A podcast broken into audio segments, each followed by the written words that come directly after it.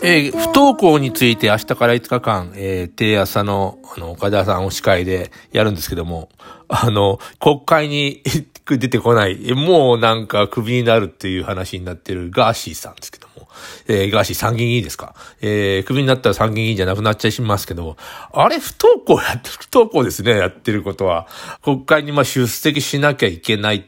というようなことがあって、公約で別に行かなくても、あの、いい、あの、えんちゃうかみたいなことで、えー、通ってるんだから行かなくていいよとかいろいろ言ってるけど、基本的にあの、行かなきゃいけないと決まりがあると、まあ、給料をもらうということもあるし、えー、彼はあの、国会に出て居眠りをしてる、あの、えー、たりなんか、なんていうの、やる気のない議員たちの、あの、ぶん殴るとかなんか、叩き起こすとか、なんか、あの、一応それも公約で言ってるわけですよね。それからこんな世の中だし、もうリモートでもう十分なんじゃないか。別にね、あのトルコにいようが、えっ、ー、と、ドバイにいようが、出席をしなくてもリモートで、えー、参加できるような環境さえあれば、行かなくていいんじゃないか。これなんか全部ね、不登校の話なんですよね。えー、面白いのは、ね、えー、成田祐介さんも最近なんか叩かれてますけども、あの、あの人も学校にあんまり行かなかったって話をしてましたよね。あと、ユタポンっていう、あんまり最近出てこないですけども、学校にも行かないで、えー、っと、自分に自由でやるんだ。どうもなんかね、あの、みんな同じところに集まって、えー、一つの箱、大きな箱に集まって、そこで勉強するっていうスタイルが必要なのかっていう話がどんどん大人の世界で出てきて、当然子供の世界でも出てきてみたいな、えー、ことなんですね。で、確かにリモートとか行かなくても成立する世界、あとコロナもありましたし、えー、そんなに一箇所にみんな集まるして、これ会社もそうですよね。大きなビルの中に全員ネクタイ締めて集まってやる必要があるのか。えー、時間の無駄なんじゃないか。要するに往復するだけで2時間とか3時間かかっちゃう。みたいなことを、えー、もうみんなしんどいのにやる、やると。なんでしなきゃいけないのかっていうようなことが、み、みんな気づき出したというかね、あの、ネットが発達で、あの、集まる必要ないんじゃないか。あでもね、これに関してはね、人と集まって、えー、っと、人が集まってね、あの、じゃ直接会って話をするっていうのも、ものすごい情報量が、あの、あるわけですよ。あの、見るというか、そばにいるっていうのは、音とか、なんだろう、その姿とか、あの、匂いとか、なんだろう、その人の、えー、から、だ、だ、相手、直接会った場合の、あの、情報量ってすごいわけで、これは学校でも言えると思うんですよね。だから、なので、その、直接会って何かをするっていう、すべてそれはする必要は、うん、する必要はないのかもしれないけども、すごい大事なことっていうのも、ちゃんとあるんじゃないかなっていうふうに思うんですよ。それを、あの、なんていうの、絶対やんなきゃいけないっていう、の、が、その、投稿したり、えー、そこに、あのー、席に座るのが目的になってしまうと変だと。あの、そんなことだ、だけなんじゃないかなと思うんですよね。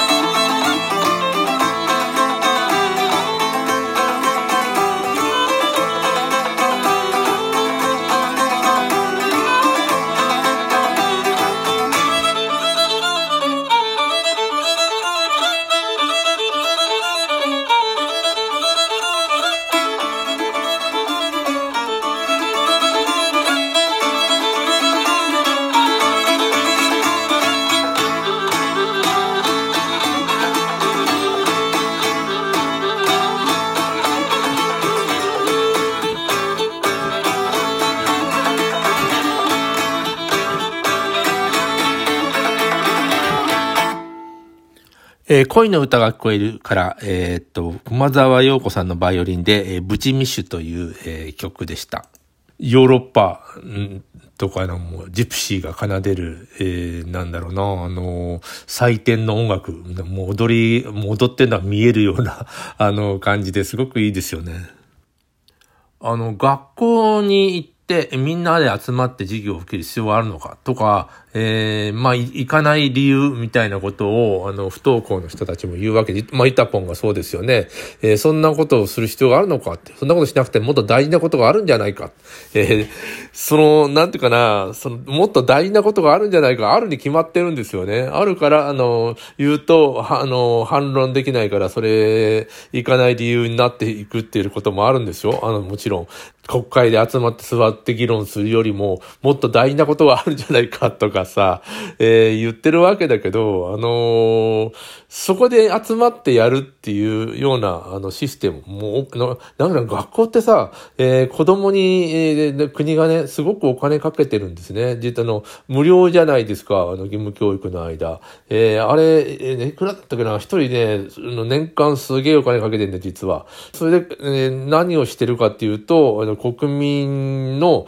質を上げるとか、そんなことなんですよね。えー、その人、国民たちが非常に使える人間になるといういうか、企業に勤めて働いてくれたり、それから、なんだろう、あの公務員になったり、するのに、と、まあ、都合がいいって言ったら悪い言い方ですけども、そういうことを、あの、非常に能力が高く、高い人間をたくさん作って、で、国をみんなで進めていって、えー、っと、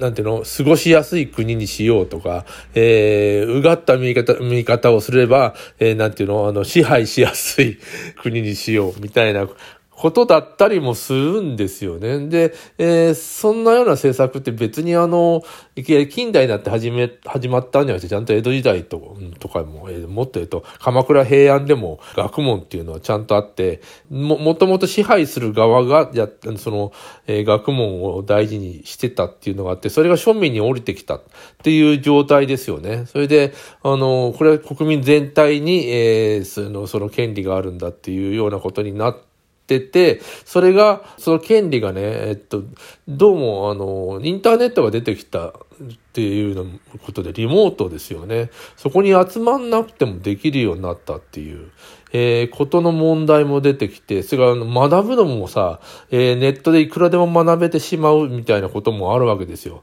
で、だからもう集まるの無駄な、無駄なんじゃないかっていうような議論もあるんですけども、えー、さっき、え前半で言ったように、人に会って何かする。なんかね、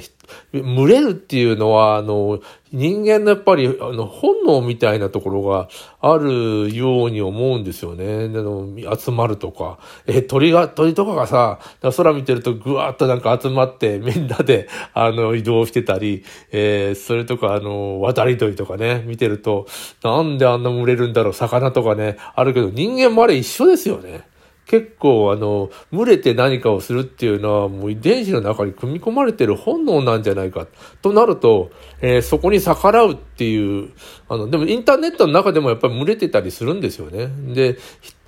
あの、一人でなんかやるのはなかなか辛いと、あの、ある種少女ハイの恩師のように、あの、山で一人で暮らして変わり者だとか言われて、でも彼だって何かあの、チーズをあの、村の人たちに売りに行って、それで何かと交換してっていう、やっぱり何かあの、みんなと何かをするというような、あの、ことです。が必要で、えー、ハイジっていう、あの、と、孫でしょうか、が来て、それで、その孫に、に勉強を教えるのも大変、大変だから、もう学校に行け、みたいな話になるんですあれでもね。で、えー、学校に行って文字を習ってみたいな。そのためには、あの、効率が悪いので、えー、これ、まあ、効率がいいように学まあ、みんなで集まって、えー、やるという、あの、ことなんですけど、やっぱりね、効率ということを考えてやってるのはそうなんだよね、あれね。だからみんな集まってやれって子供たちにはやってて、自由に学ぶことが昔より可能になったので、そこからあの離れちゃって恩師のように一人で学ぶ、ま、あの、成田さん、まあ、あの、ゆうすけさん、なんかそうなんだけど、えー、一人で学ぶことができる人は、まあ別にいいんじゃないかっていう考え方もありますよね。